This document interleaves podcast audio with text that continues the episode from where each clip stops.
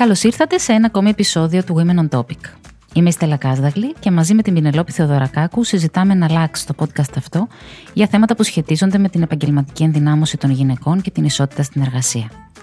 Όπως ξέρετε, το Women on Top είναι ένας μη κερδοσκοπικός οργανισμός για την ισότητα στη δημόσια σφαίρα και σε αυτό το podcast θα αναδεικνύουμε νέα στοιχεία και εργαλεία για να κάνουμε τη δουλειά ένα από τα καλύτερα κομμάτια της ζωής μας. Συνομιλούμε με γυναίκες και άνδρες που φέρνουν μια θετική αλλαγή στο πεδίο που αγαπούν, εξερευνούμε θέματα που μας απασχολούν γύρω από τις διακρίσεις στον χώρο της εργασίας και μοιραζόμαστε τα νέα του Women on Top που μας φέρνουν ένα βήμα πιο κοντά στην ισότητα και τη συνδημιουργία. Η υποστηρικτής μας σε αυτό το νέο κύκλο επεισοδίων είναι ο Όμιλος Κουάλκο, που για πάνω από 20 χρόνια προσφέρει παγκοσμίως πραγματικές λύσεις σε πραγματικά προβλήματα, μέσα από ένα συνδυασμό τεχνολογίας, data analytics και βέλτιστων επιχειρηματικών πρακτικών και υπηρεσιών. Μαζί σε αυτά τα επεισόδια θα διερευνήσουμε ζητήματα όπως η θέση των γυναικών σε χώρους τεχνολογίας, ο ρόλος των ανδρών στην ισότητα και τη συμπερίληψη, οι προκλήσεις που αντιμετωπίζουν σήμερα τα κορίτσια και οι έφηβες και πολλά ακόμα.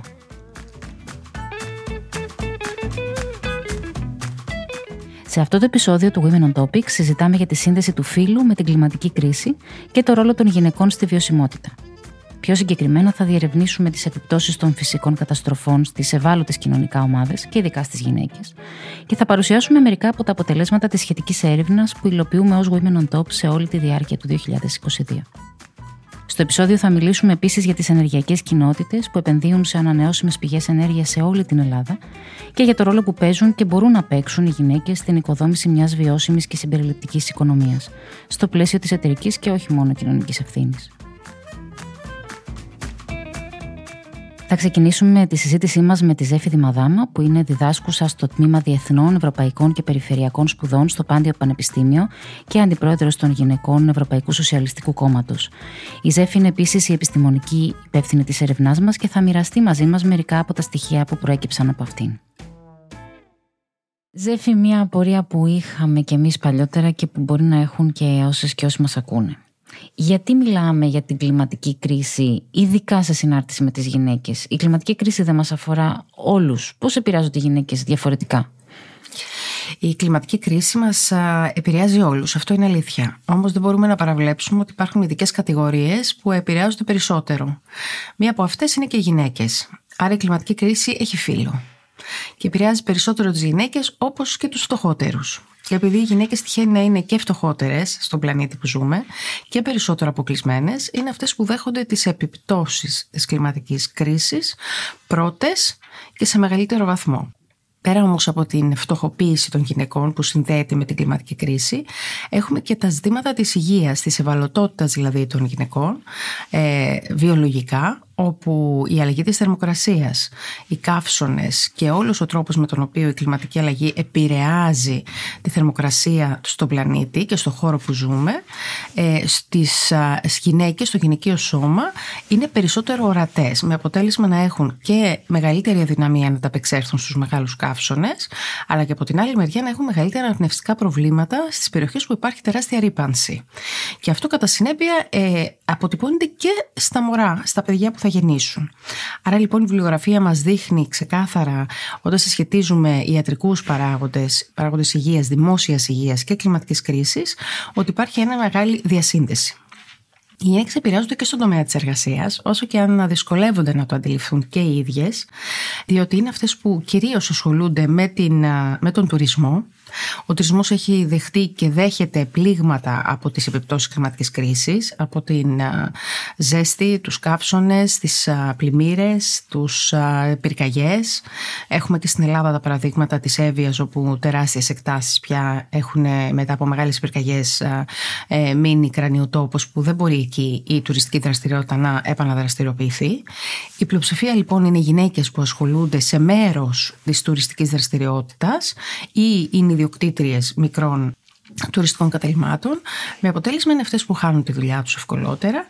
Και επειδή συνδέεται και με την εκπαίδευση, βλέπουμε ότι στο επανεκπαίδευση, επανακατάρτιση ή αλλαγή προσανατολισμού για τις γυναίκες είναι πολύ πιο δύσκολο να έχουμε μια αλλαγή κατεύθυνσης στις γυναίκες, όχι γιατί δεν είναι ευέλικτες, είναι πολύ περισσότερο ευέλικτες από τους άντρες, απλώς έχουν δυνατότητες λόγω οικογενειακών υποχρεώσεων και λόγω των στερεοτύπων να επανακαταρτιστούν και να αλλάξουν προσανατολισμό. Άρα οδηγούμαστε στη μαύρη εργασία ή στην ανεργία.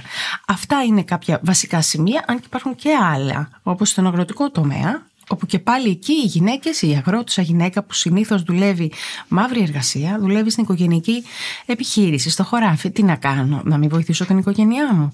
Χωρίς ασφάλιση είναι αυτή η οποία δέχεται τις επιπτώσεις των πλημμυρών, της καταστροφής της οδιάς και πολλές φορές είναι αυτή η οποία μένει χωρίς εισόδημα ε, και αφανής ήρωας σε εισαγωγικά. Μιλήσαμε για τις επιπτώσεις.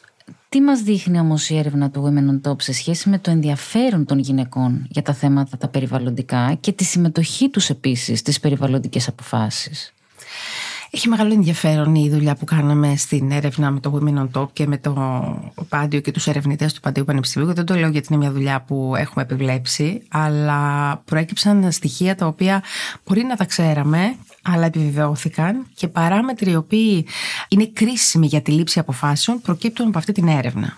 Άρα λοιπόν βλέπουμε ότι οι γυναίκες είναι ε, πολύ περισσότερο ευαισθητοποιημένες στα ζητήματα περιβάλλοντος γιατί και στις αναπτυσσόμενες χώρες περισσότερο αλλά και στις αναπτυγμένες όσο και αν δεν είναι άμεσα διακριτό είναι αυτές που οργανώνουν τον οικοκυριό. Άρα είναι αυτές που διαχειρίζονται τα χρήματα σε σχέση με την τροφή, με το νερό, με τον τρόπο που θα επιλέξω ένα προϊόν.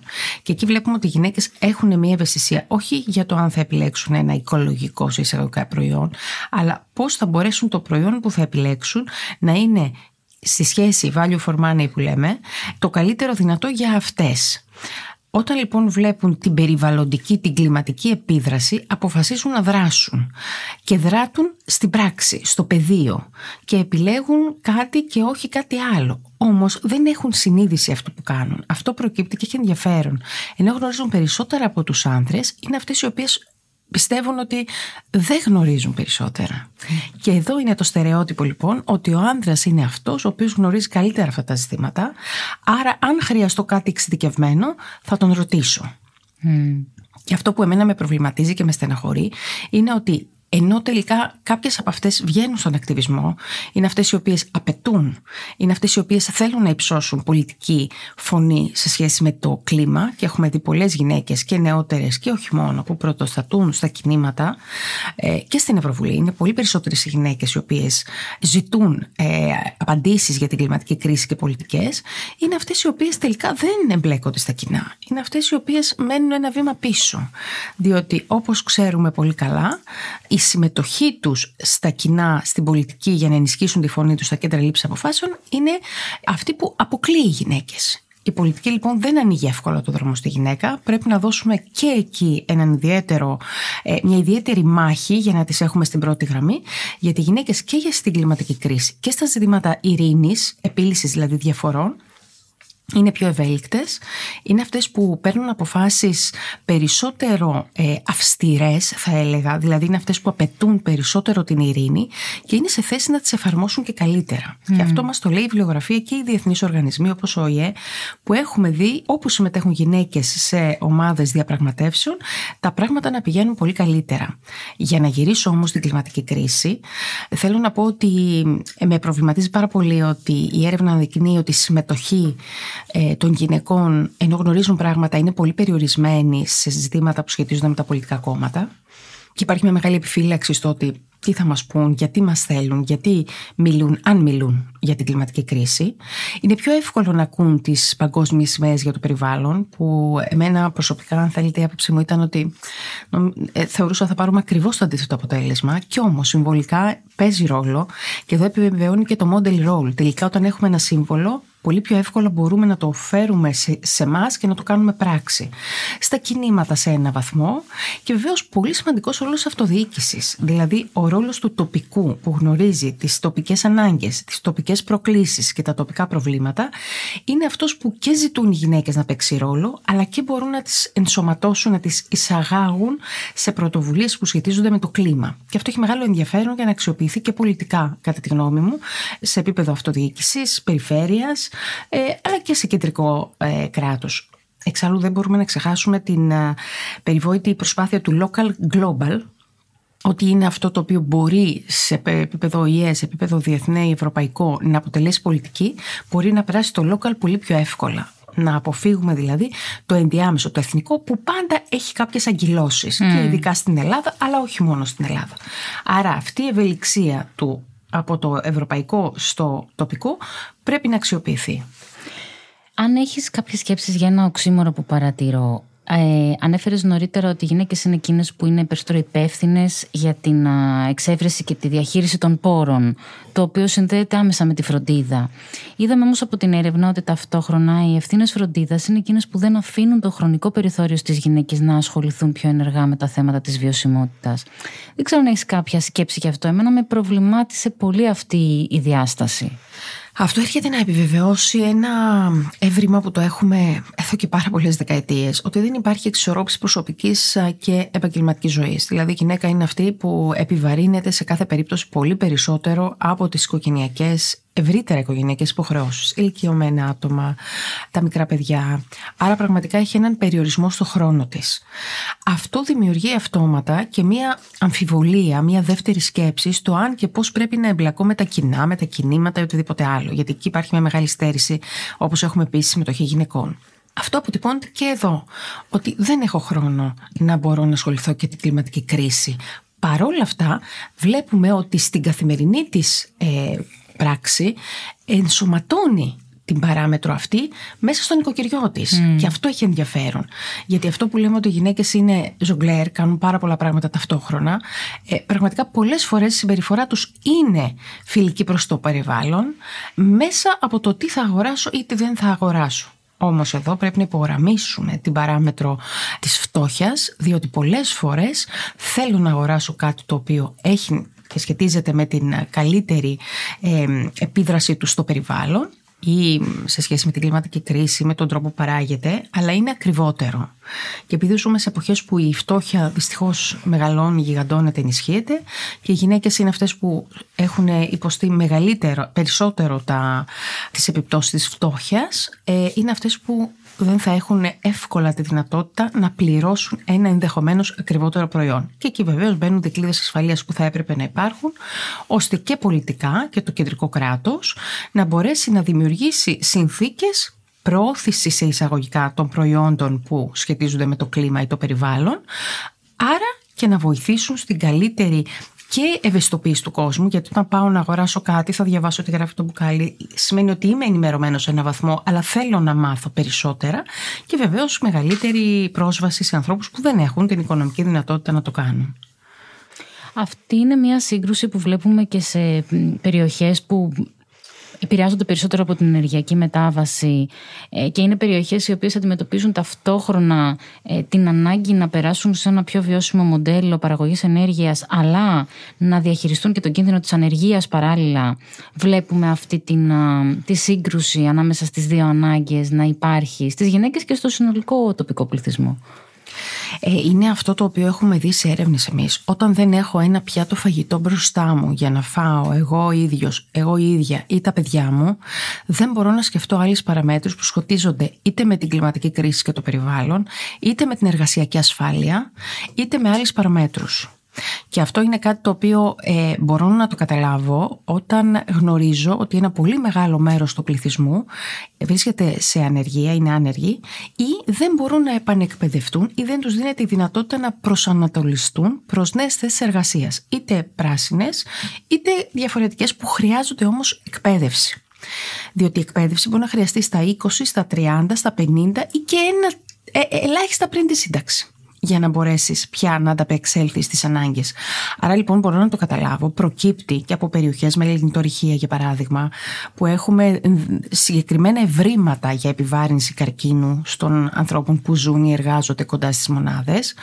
Ε, αλλά παρόλα αυτά αρνούνται να αφήσουν την εργασία τους, διότι η προτεραιότητα είναι το πώς θα μπορώ να στηρίξω τον εαυτό μου και την οικογένειά μου. Εδώ λοιπόν ο ρόλος της τοπικής αυτοδιοίκησης και όχι μόνο θα έλεγα εγώ και της κεντρικής διοίκησης και της Ευρωπαϊκής Ένωσης είναι να υπάρξουν πολιτικές μετάβασης δίκαιης που το λέμε ως μότο και είναι πάρα πολύ ωραίο αλλά πρέπει να γίνει στην πράξη. Θα κλείσει αυτή η μονάδα, θα βρεθείς κάπου αλλού, θα εκπαιδευτείς ξανά για αυτό και θα υποστηριχθείς για το ενδιάμεσο διάστημα και θα μπορέσεις να βρεθείς σε ένα ασφαλές περιβάλλον. Άρα λοιπόν όπως προέκυψε και από την έρευνα χρειάζεται να έχουμε συμπληρωματικά μέτρα και πολιτικές που θα αγκαλιάσουν τη μετάβαση, την ενεργειακή μετάβαση, την κλιματική μετάβαση. Και όταν έχουμε ένα χειμώνα δύσκολο λόγω της ενεργειακής κρίσης, αντιλαμβάνεσαι ότι αυτό είναι ακόμα πιο έντονο και θα το δούμε πολύ πιο ισχυρά μπροστά μας. Άρα χρειαζόμαστε από τώρα καμπάνιες, προσπάθειες ώστε να μπορέσουμε να ενεργοποιήσουμε την κοινωνία και να την ετοιμάσουμε για αυτό που λέμε κοινωνική δικαιοσύνη και μετάβαση με κριτήρια δικαιοσύνης. Δεν είναι απλό. Δεν είναι καθόλου εύκολο. Και λόγω πολιτικών και λόγω αντιστάσεων, αν θέλετε. Όμως πρέπει να δουλέψουμε προς αυτή την κατεύθυνση και αυτό γίνεται με συγκεκριμένα μέτρα από το σχολείο, το πανεπιστήμιο, τα κοινά που θα αποδώσουν μετρήσιμα και επιμένω σε αυτό αποτελέσματα και όχι ευχολόγια. Γι' αυτό λοιπόν και θα επιμείνω ότι οι γυναίκες μπορεί να παίξουν ένα καθοριστικό ρόλο, είναι περισσότερο ευαισθητοποιημένες στα ζητήματα αυτά, είναι αυτές που δέχονται, όπως είπαμε από την αρχή, τις επιπτώσεις της κλιματικής κρίσης και της περιβαλλοντικής επιβάρυνσης, άρα μπορεί να γίνουν ο μοχλός αλλαγής. Εμείς θέλουμε λοιπόν οι γυναίκες να αποτελέσουν την δύναμη που θα αλλάξει και σε τοπικό και όχι μόνο επίπεδο, για να μπορέσουμε να δούμε πώς πραγματικά θα μπορέσουμε να έχουμε ένα πλανήτη, μια περιοχή, μια γειτονιά που θα είναι ασφαλής για όλους μας και θα έχει τις γυναίκες στο τιμόνι. Γιατί αξίζει και οι γυναίκες να έχουν ισόρροπη συμμετοχή, να έχουν ευκαιρίες όπως και οι άντρες να αλλάξουν το μοντέλο που μέχρι τώρα μας έχει επιβαρύνει.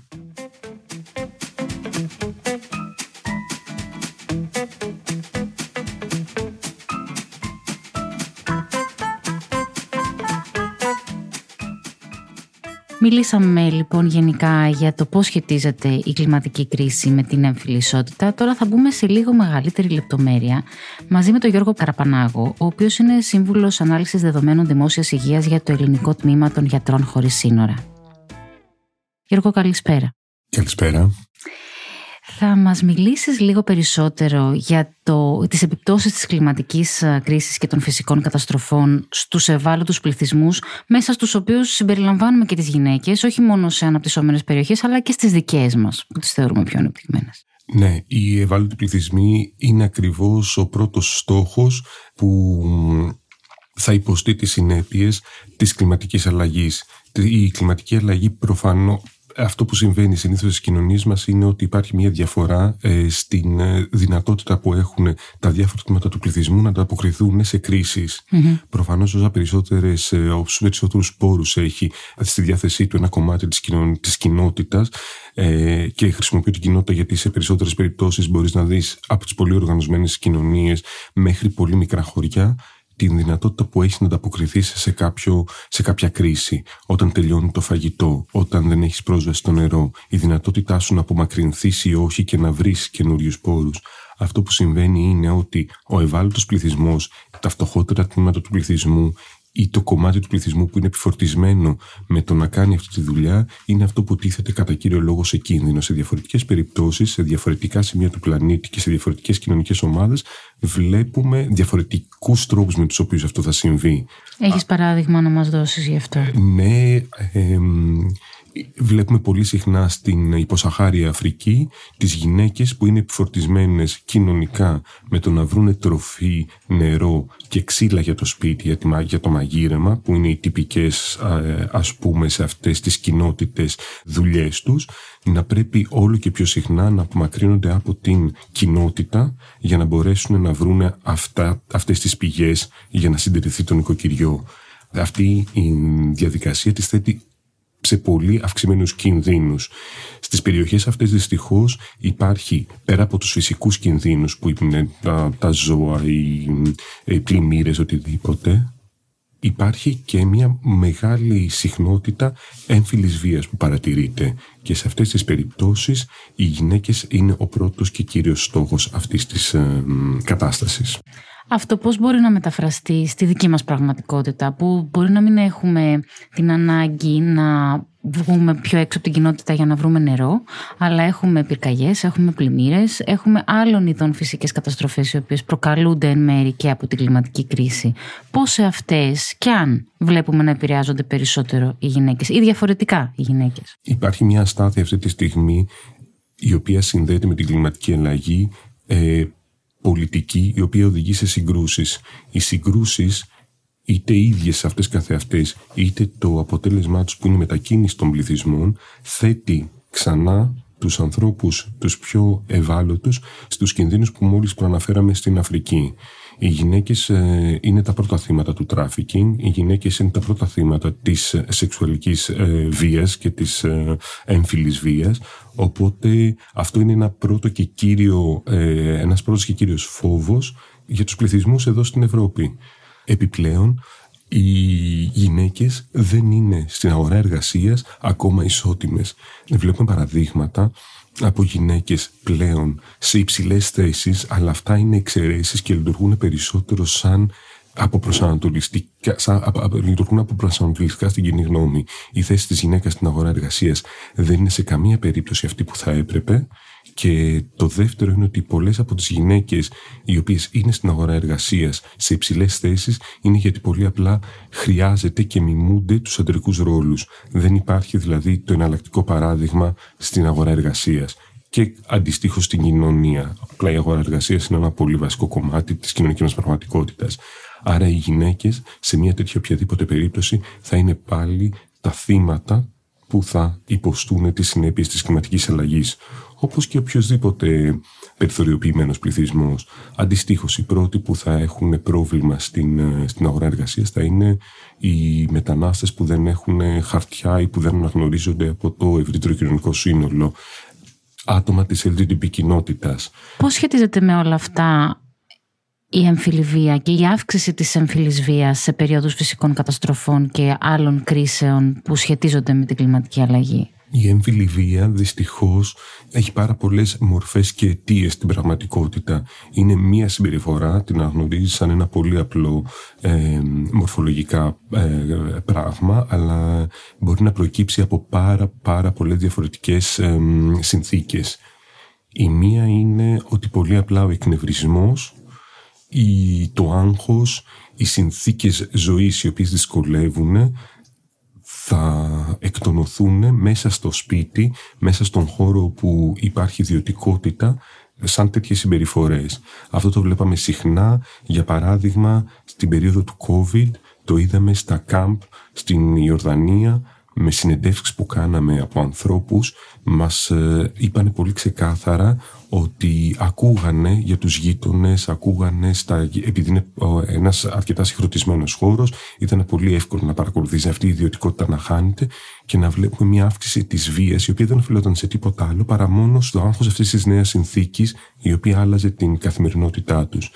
Στην Αφρική πάλι βλέπουμε συχνά την έμφυλη βία να χρησιμοποιείται ακόμα, ακόμα σαν όπλο ε, στις επιθέσεις μεταξύ αντίπαλων ομάδων και όταν στοχοποιούνται όταν στοχοποιείται ο πληθυσμός, ο άμαχος πληθυσμός, οι γυναίκες είναι ένα πολύ βασικό θύμα αυτής της αντιπαράθεσης.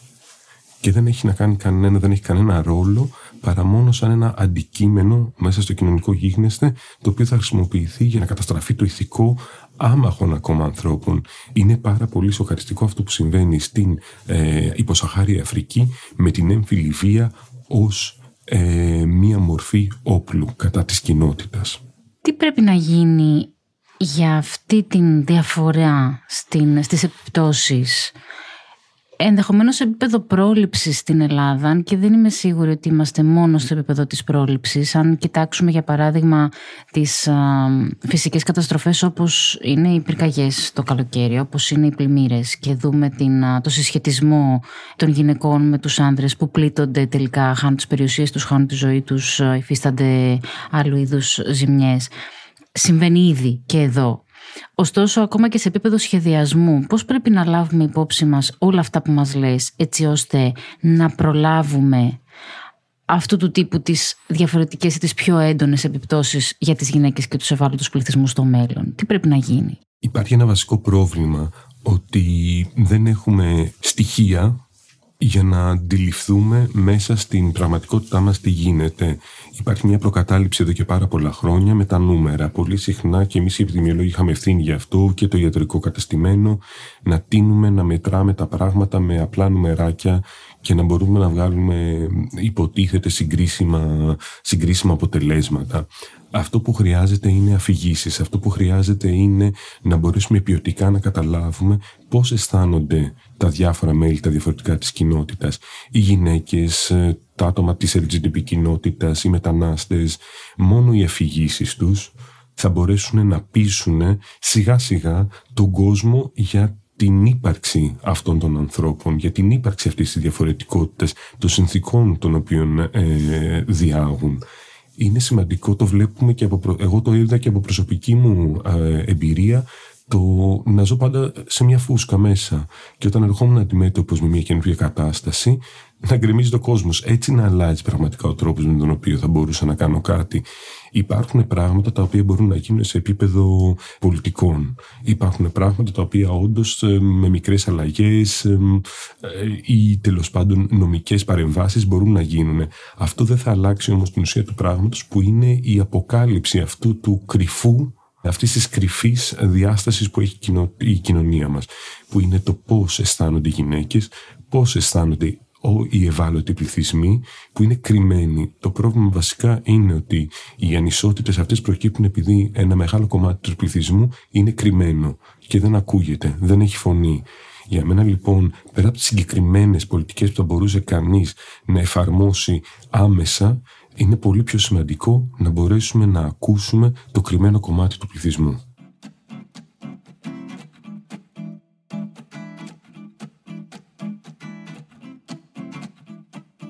Αφού ακούσαμε για τις επιπτώσεις της κλιματικής κρίσης στους ευάλωτους πληθυσμούς, ας μιλήσουμε λίγο για τη συμβολή που μπορούν να έχουν οι γυναίκες στην αντιμετώπιση των προβλημάτων που προκύπτουν από την κλιματική αλλαγή.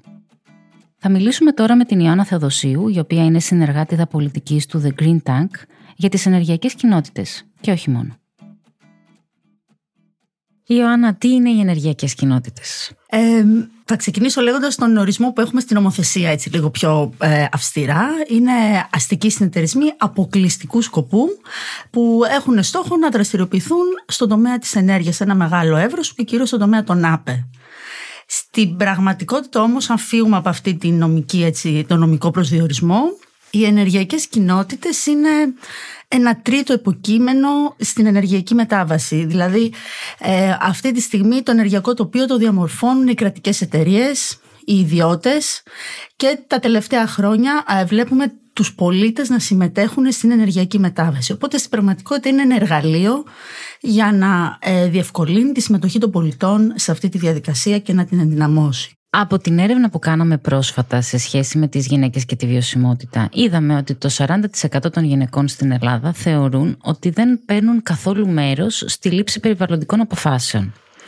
Και αναρωτιέμαι με βάση τον ευρύτερο ορισμό που μας έδωσες, Αφενός αν οι ενεργειακές κοινότητες είναι ένας τρόπος για οποιονδήποτε πολίτη να λάβει μέρος σε αυτή τη διαδικασία μετάβασης και αποφάσεων και κατά πόσο οι γυναίκες συμμετέχουν στη διαδικασία αυτή. Δημιουργούν οι γυναίκες ενεργειακές κοινότητες, συμμετέχουν σε αυτές. Ποια είναι η εικόνα που έχεις για την Ελλάδα; Στην Ελλάδα αυτή τη στιγμή, ε, με βάση τα στοιχεία που έχουμε από το Γενικό Εμπορικό Μητρό, ε, μέχρι και το Μάιο του 2022, γιατί στο Green Tank κάνουμε μια μελέτη των δεδομένων για τις ενεργειακές κοινότητες με βάση τα διαθέσιμα δεδομένα, είτε είναι στο, στο ΔΔΕ είτε στο ΓΕΜΗ. Έχουμε 1258 ενεργειακές κοινότητες. Ακούγεται αστρονομικό wow. νούμερο. Ε, δεδομένα ε, περισσότερο ποιοτικά σχετικά με αυτές δεν υπάρχουν εύκολα διαθέσιμα. Η εμπειρία μας δείχνει ότι η συμμετοχή των γυναικών είναι περιορισμένη. Δεν βλέπουμε τον παρουσία των γυναικών στα διοικητικά συμβούλια των ενεργειακών κοινοτήτων. Δεν είναι οι γυναίκες στην πρώτη γραμμή, κατά τη στοιχεία και με τον ευρύτερο ενεργειακό τομέα. Παρ' όλα αυτά, ε, το συνεργατικό κίνημα στην Ευρώπη προσπαθεί αυτό να το αντιμετωπίσει, να, το, να αναδείξει τα ζητήματα της έμφυλης ισότητας εντός του συνεργατισμού και ειδικά στον τομέα της ενέργειας και καλεί και τα μέλη τους να λάβουν δράση σε αυτό. Για παράδειγμα, ε, το Cooperatives Europe, που είναι ο οργανισμός εκπροσώπησης των ευρωπαϊκών συνεταιρισμών εν γέννη, ε, έχει υπογράψει μια σειρά δεσμεύσεων μεταξύ των οποίων και η πρόθεση της έμφυλης ισότητας. Αντίστοιχα η Rescope που είναι η Ευρωπαϊκή Ομοσπονδία των Ενεργειακών Συνεταιρισμών, έχει συστήσει μια ειδική ομάδα εργασίας για την έμφυλη ισότητα στην ενέργεια και έχει δημοσιεύσει αντίστοιχα διακηρύξεις, ε, ε, δουλεύει με τις ενεργειακές κοινότητες πανευρωπαϊκά σε αυτά τα ζητήματα και τα αναδεικνύει. Οπότε δείχνει ο χώρος ενεργειακών κοινοτήτων μια ιδιαίτερη ευαισθησία στα θέματα φύλου.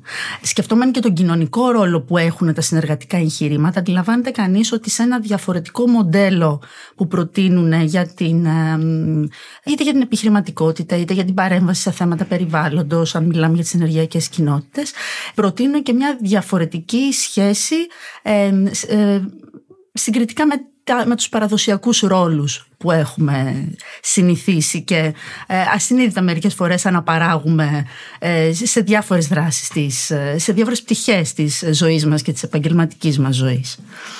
Στην Ελλάδα η εικόνα είναι αντίστοιχη. Είναι πάλι ένας ανδροκρατούμενος τομέας, ο τομέας των ενεργειακών κοινοτήτων. Υπάρχει όμως μια πολύ σημαντική εξαίρεση και πολύ ελπιδοφόρα. Είναι η ενεργειακή κοινότητα WinCoop, που είναι, έχει έδρα τη Χαλκιδική, είναι στη Βόρεια Ελλάδα, και είναι μια ενεργειακή κοινότητα που έχουν συστήσει γυναίκες επιχειρηματίες για, για τις επιχειρήσεις τους και για τις ίδιες. Και νομίζω ότι έχει και μια πρωτοτυπία, ίσως είναι και μοναδική με αυτό το χαρακτηριστικό στην Ευρώπη. Wow. Ναι, οπότε έχει ανοίξει ο δρόμος με έναν τρόπο. Υπάρχει όμως ένα πολύ σημαντικό ζήτημα συμμετοχής των γυναικών στην ενεργειακή μετάβαση και στη δίκαιη μετάβαση. Οπότε οι ενεργειακές κοινότητες είναι ένα εργαλείο που θα ενισχύσει τη συμμετοχή προφανώς των τοπικών κοινωνιών και ειδικότερα των γυναικών στη λήψη αποφάσεων. Πριν μιλήσουμε για τα υπόλοιπα εργαλεία, ήθελα να μας πεις αν μία ή περισσότερες γυναίκες από όσες μας ακούνε που α, δεν ήξερα για τις ενεργειακές κοινότητες, είναι πολύ ωραία ιδέα, θα ήθελα και εγώ να το διερευνήσω. Ποια είναι η διαδικασία, ποια είναι τα βήματα που πρέπει να κάνω εγώ ως τελεσίος Ιωάννα για να συμμετάσχουμε σε μια τέτοια κοινότητα ή να δημιουργήσουμε μια καινούργια. Είναι πολύ πιο απλό από ό,τι μπορεί να φαντάζεται κανείς. Το πιο κρίσιμο στοιχείο είναι αυτό που δεν περιλαμβάνεται μέσα στην νομοθεσία. Και είναι το να, να βρεθούν αυτές οι γυναίκες να έχουν ένα κοινό στόχο και να αποφασίσουν ότι okay, okay, εμάς αυτό το εργαλείο μας κάνει. Και μετά αποκτάει τη νομική του οντότητα, τη μορφή του αστικού συνεταιρισμού. Ε, τα ιδρυτικά μέλη καταθέτουν το καταστατικό στο Γενικό Εμπορικό Μητρώο, βγάζουν ΑΦΜ, τραπεζικό λογαριασμό και είναι έτοιμοι να κάνουν ένα έργο. Το τι έργο τώρα θα κάνει μια ενεργειακή κοινότητα έχει να κάνει με το τι στόχο έχει. Οι ενεργειακές κοινότητες συστήνονται πρωτίστως για να καλύψουν ε, τις ενεργειακές ανάγκες των μελών τους, αλλά τους δίνεται και δυνατότητα να παρεμβαίνουν στην αγορά ενέργειας.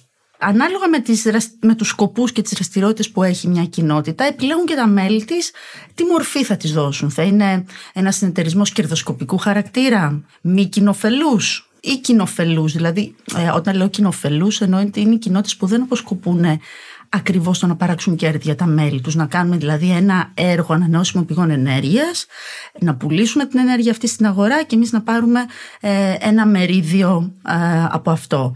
Υπάρχει και η δράση, του εγώ φτιάχνω ένα έργο ΑΠΕ σύμφωνα με τη δική μου ενεργειακή ανάγκη, είτε είμαι νοικοκυριό, είτε είμαι επιχείρηση, είτε είμαι ένας δήμος είτε είμαι μια περιφέρεια ή ένας φορέας ε, της τοπικής αυτοδιοίκησης και δεν έχω, δεν έχω στόχο το κέρδος με αυτόν τον τρόπο του μερίσματος αλλά θέλω να προσφέρω πίσω στην κοινότητα.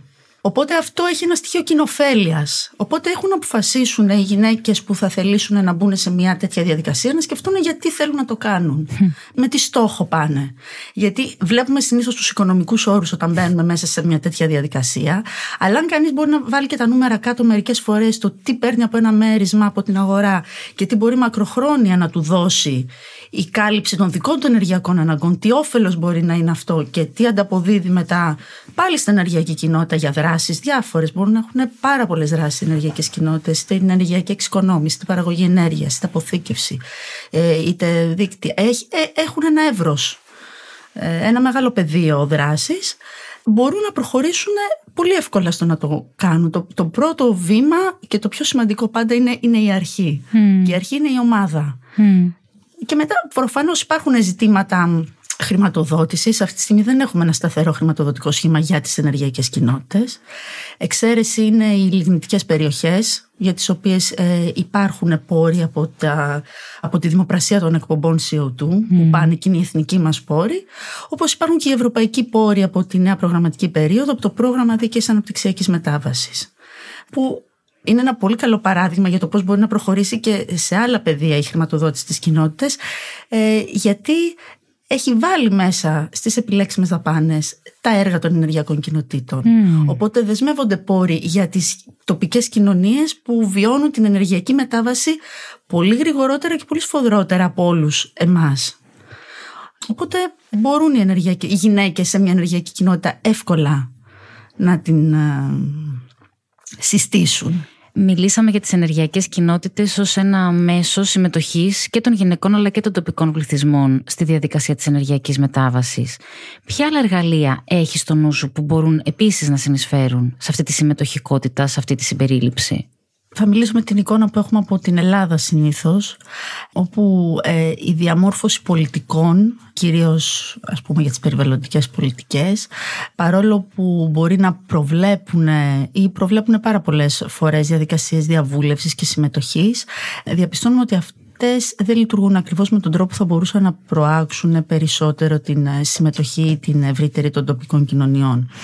Βλέπουμε ότι ε, συνήθως οι διαβουλεύσεις προβλέπονται στην, ε, σε έργα, σε μελέτες περιβαλλοντικών επιπτώσεων σε διάφορες φάσεις συγκρότησης ενός έργου, αλλά όχι τόσο πάντα στις ε, διαδικασίες διαμόρφωσης της πολιτικής. Εάν γίνεται, γίνεται με όρους που δεν διευκολύνουν εύκολα την πρόσβαση όλων σε αυτή την πληροφορία ή την ευρύτερη συμμετοχή. Οπότε ένα, ένα, βασικό, ένα, ένα βασικό κομμάτι είναι ένα, να μην θεωρούμε ότι πρέπει να έχουμε πάντα την απόλυτη γνώση, απόλυτα ολοκληρωμένη για ένα ζήτημα για να μπορέσουμε να παρέμβουμε. Για παράδειγμα, ε, οι γυναίκες είναι αυτές που συνήθως έτσι καταγράφει η βιβλιογραφία ότι είναι πιο ευαισθητοποιημένες στα περιβαλλοντικά ζητήματα και συμμετέχουν μπροστά στα κινήματα. Βλέπουμε αρκετές γυναίκες ακτιβίστριες. Είναι ένα, για μένα ένα παράδειγμα προκύπτει από, από μια ανάγκη, δεν προκύπτει από μια τέλεια ακαδημαϊκή γνώση. Οπότε το σημαντικό είναι να έχουμε δομές όπως είναι και οι ενεργειακές κοινότητες που ενθαρρύνουν τη συμμετοχή, ενθαρρύνουν την επαφή με το πρόβλημα. Δηλαδή δεν θα μπει κάποιος σε μια ενεργειακή κοινότητα χωρίς να προβληματιστεί γιατί πρέπει να κάνω ένα έργο άπε γιατί πρέπει να φύγουμε από το μοντέλο των ορεικτών καυσίμων. Οπότε αυτό αμέσως του δημιουργεί μια άλλη αντίληψη και για την αντιμετώπιση των πολιτικών που αναπτύσσονται ε, σε αυτούς τους τομείς. Και από τη στιγμή που αντιλαμβάνεται καλύτερα με τη μεγαλύτερη εμπλοκή όλο και καλύτερα ε, ένα, ένα σύνολο πραγμάτων ενδυναμώνεται και η συμμετοχή του. Μοιραία οδηγείται στο να, στο να δράσει, ε, νομίζω. Οπότε ένα ζήτημα είναι να μπορέσουμε να κατοχυρώσουμε μια ιδέα, όχι ζήτημα που λες και εσύ, να κατοχυρώσουμε διαδικασίες ανοιχτές συμμετοχικές στην αρχή διαμόρφωσης πολιτικών τα έργα που αναπτύσσονται στις τοπικές κοινωνίες θα πρέπει με κάποιο τρόπο να τις συμπεριλαμβάνουν όχι στο τελικό στάδιο μιας ήδη λιμένης απόφασης αλλά στη διαμόρφωσή τους. Υπάρχουν στοιχεία, υπάρχουν γνώσεις για το συμμετοχικό σχεδιασμό για το συμμετοχικό προϋπολογισμό για την τοπική αυτοδιοίκηση. Υπάρχουν πράγματα που, ε, εργαλεία που μπορεί κανείς να χρησιμοποιήσει. Πρέπει να μην διστάσουμε και να τα χρησιμοποιήσουμε όμως. Και να τους δώσουμε και ένα πεδίο δράσης, να δούμε και τι ζητήματα ή τι προβλήματα μπορεί να αναπτύσσονται και πώς μπορεί αυτά να τα, να τα βελτιώσει σε μια, στην εξέλιξη της ζωής. Και είναι εργαλεία που μπορούμε να τα χρησιμοποιήσουμε και μπορούμε να τα απαιτήσουμε και όλα θα πω εγώ. Ε, Βεβαίως. Γιατί εντάξει, ε, προφανώς απαιτείς. Απαιτείς σαν, ε, σαν τοπική κοινωνία τη συμμετοχή στην ενεργειακή μετάβαση. Απαιτείς πόρους για να το κάνεις αυτό. Απαιτείς συμμετοχή για να μπορεί αυτή η ενεργειακή μετάβαση να είναι δίκαιη. Γιατί δεν μπορεί να είναι δίκαιη αν δεν συμμετέχει ο κόσμος στον οποίο αναφέρεται. Το θέμα δεν είναι να πάμε απλά από ένα ενεργειακό μοντέλο σε ένα άλλο ενεργειακό μοντέλο με την κοινωνία κάπου να το παρατηρεί. Το θέμα είναι η κοινωνία να είναι μέσα σε αυτό και στην κοινωνία είναι οι γυναίκες, είναι οι νέοι, είναι οι εργαζόμενοι, είναι, η τοπική αυτοδιοίκηση έχει αρκετούς, αρκετά πεδία στα οποία μπορεί να δράσει σε αυτή την κατεύθυνση. Είναι ένα επίπεδο δηλαδή ε, διοίκησης που μπορεί να βοηθήσει πάρα πολύ στην επικοινωνία των κατοίκων των πολιτών με ένα ανώτερο στάδιο λήψης αποφάσεων. Υπάρχουν, δεν μας λείπουν νομίζω τα εργαλεία. Μας λείπει λίγο το να, να, το βάλουμε, να, να βάλουμε αυτή την οπτική στη δράση μας και να μπορέσουμε να την κάνουμε πράξη.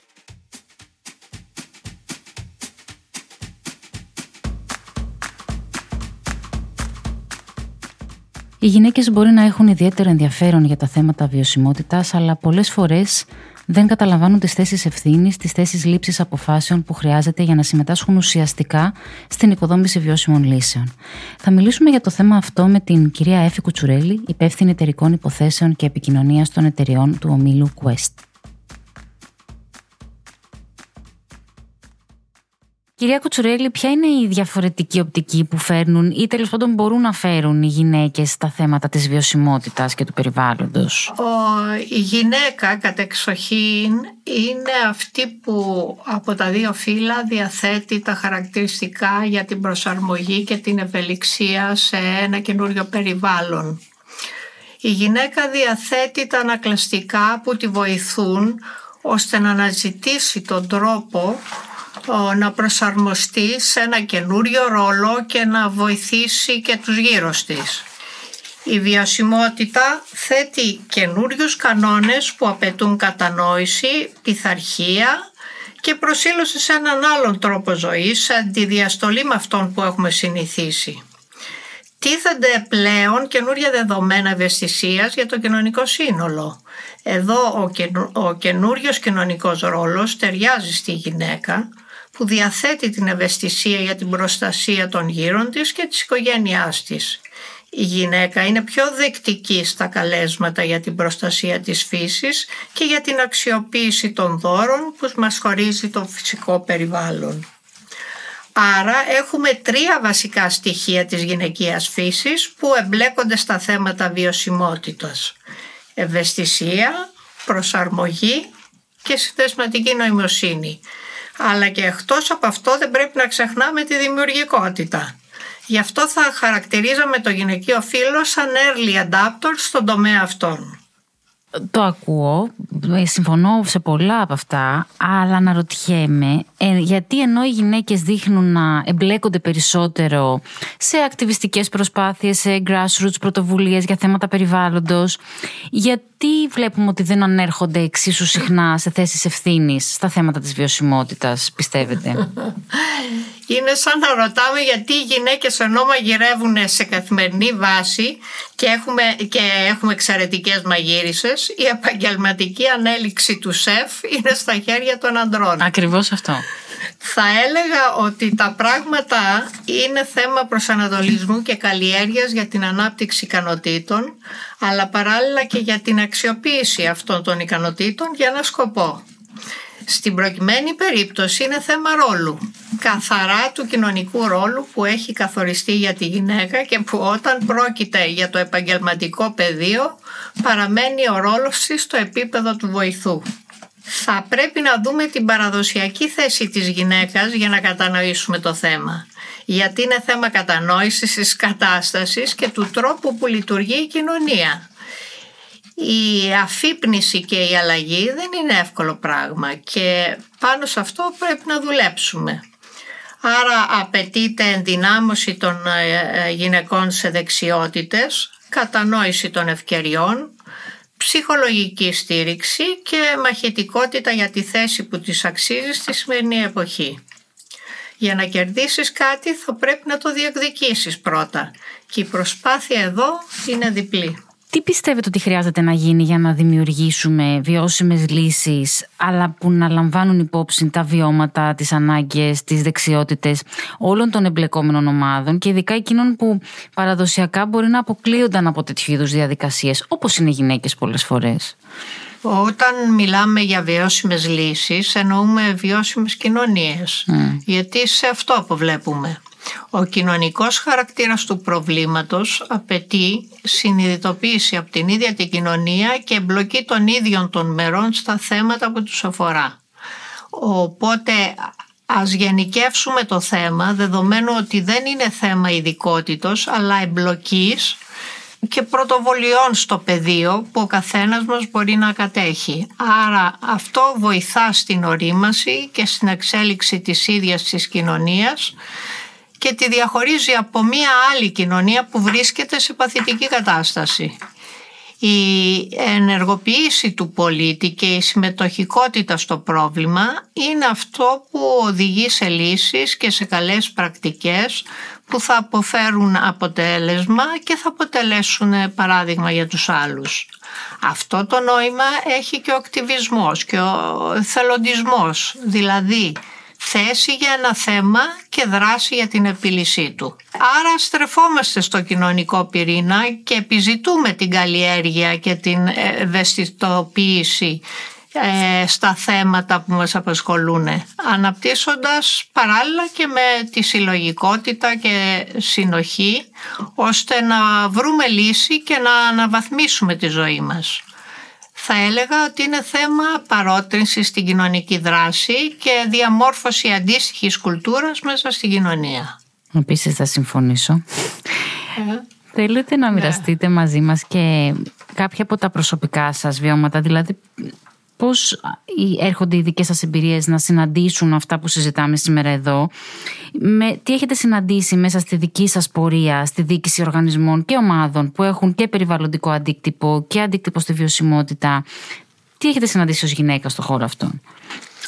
Η εμπειρία που έχω αποκτήσει προέρχεται μέσα από τη μακροχρόνια πορεία μου στον Όμιλο Quest σε θέματα που αφορούν τη βιώσιμη ανάπτυξη και την εταιρική υπευθυνότητα. Μια επιχείρηση είναι μια μικρή κοινωνία με τους αντίστοιχους κανόνες και τις υποχρεώσεις που καθορίζονται και στο ευρύτερο κοινωνικό σύνολο. Την επιχείρησή μας την καθορίζουμε σαν ενεργό πολίτη στην κοινωνία και έτσι την αντιμετωπίζουμε. Ο καθορισμός της εταιρικής υπευθυνότητας στα κοινωνικά και περιβαλλοντολογικά θέματα είναι υποχρέωση και παράλληλα είναι δέσμευση και θέση για τον Όμιλο Quest. Και αυτό ακριβώς ε, προσπαθούμε να περάσουμε στους εργαζόμενους αποσκοπώντας τη συνεργασία τους αλλά και για τη συμμετοχή τους σε αυτά τα θέματα και πιστέψτε με ότι πίσω από όλα αυτά απαιτείται μεγάλος βαθμός οριμότητος και αποδοχής ώστε να, μπορέσει, ε, να μπορούμε να έχουμε αποτελεσματικότητα.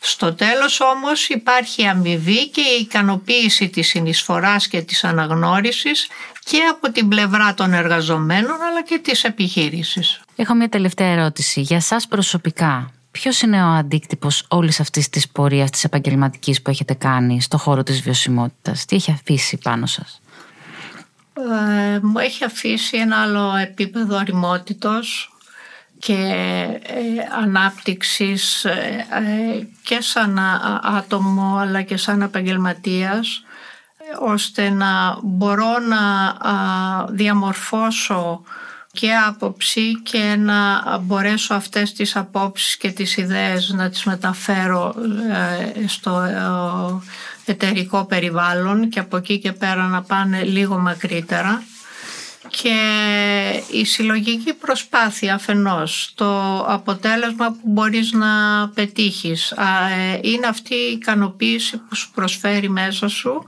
και η οποία αναγνωρίζεται από το κοινωνικό σύνολο. Σας ευχαριστούμε πάρα πολύ. Και εγώ.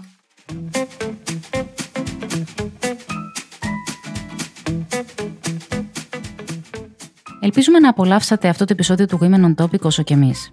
Η υποστηρικτή μας σε αυτόν τον κύκλο επεισοδίων είναι ο Όμιλος Κουάλκο, που βρίσκεται στην πρώτη γραμμή της τεχνολογίας και της καινοτομίας και επενδύει ενεργά στο γυναικείο δυναμικό. Μπορείτε να βρείτε όλες τις σημειώσεις αυτού του επεισοδίου στο site μας womenontop.gr. Μην διστάσετε να μας στείλετε τις ιδέες, τις παρατηρήσεις και τις ερωτήσεις που θα θέλατε να απαντήσουμε στο info.womenontop.gr. Αν δεν το έχετε κάνει, ακολουθήστε μας σήμερα και όλα στα social media. Είμαστε παντού. Και γραφτείτε στο newsletter μας για να ενημερώνεστε εγκαίρως για όλα τα νέα μας, καθώς και για εξελίξεις από το πεδίο της ισότητας σε όλο τον κόσμο. Και μην ξεχάσετε να μας βαθμολογήσετε σε όποια πλατφόρμα μας ακούτε. Μπορείτε να μας βρείτε στο Spotify, το iTunes, το Google Play, το SoundCloud και στην πλατφόρμα της Black Lemon. Ακόμα καλύτερα γράψτε μας και ένα review και μιλήστε για το Women on Topic σε φίλους και φίλες σας. Έτσι θα μας ανακαλύψουν ακόμα περισσότερες γυναίκες και άνδρες και θα μπορέσουμε να χτίσουμε όλοι και όλες μαζί ένα πιο ισότιμο μέλλον. Από εμάς, τη Στέλλα Κάσδαγλη και την Πινελόπη Θεοδωρακάκου, να έχετε μια καλή και δημιουργική εβδομάδα.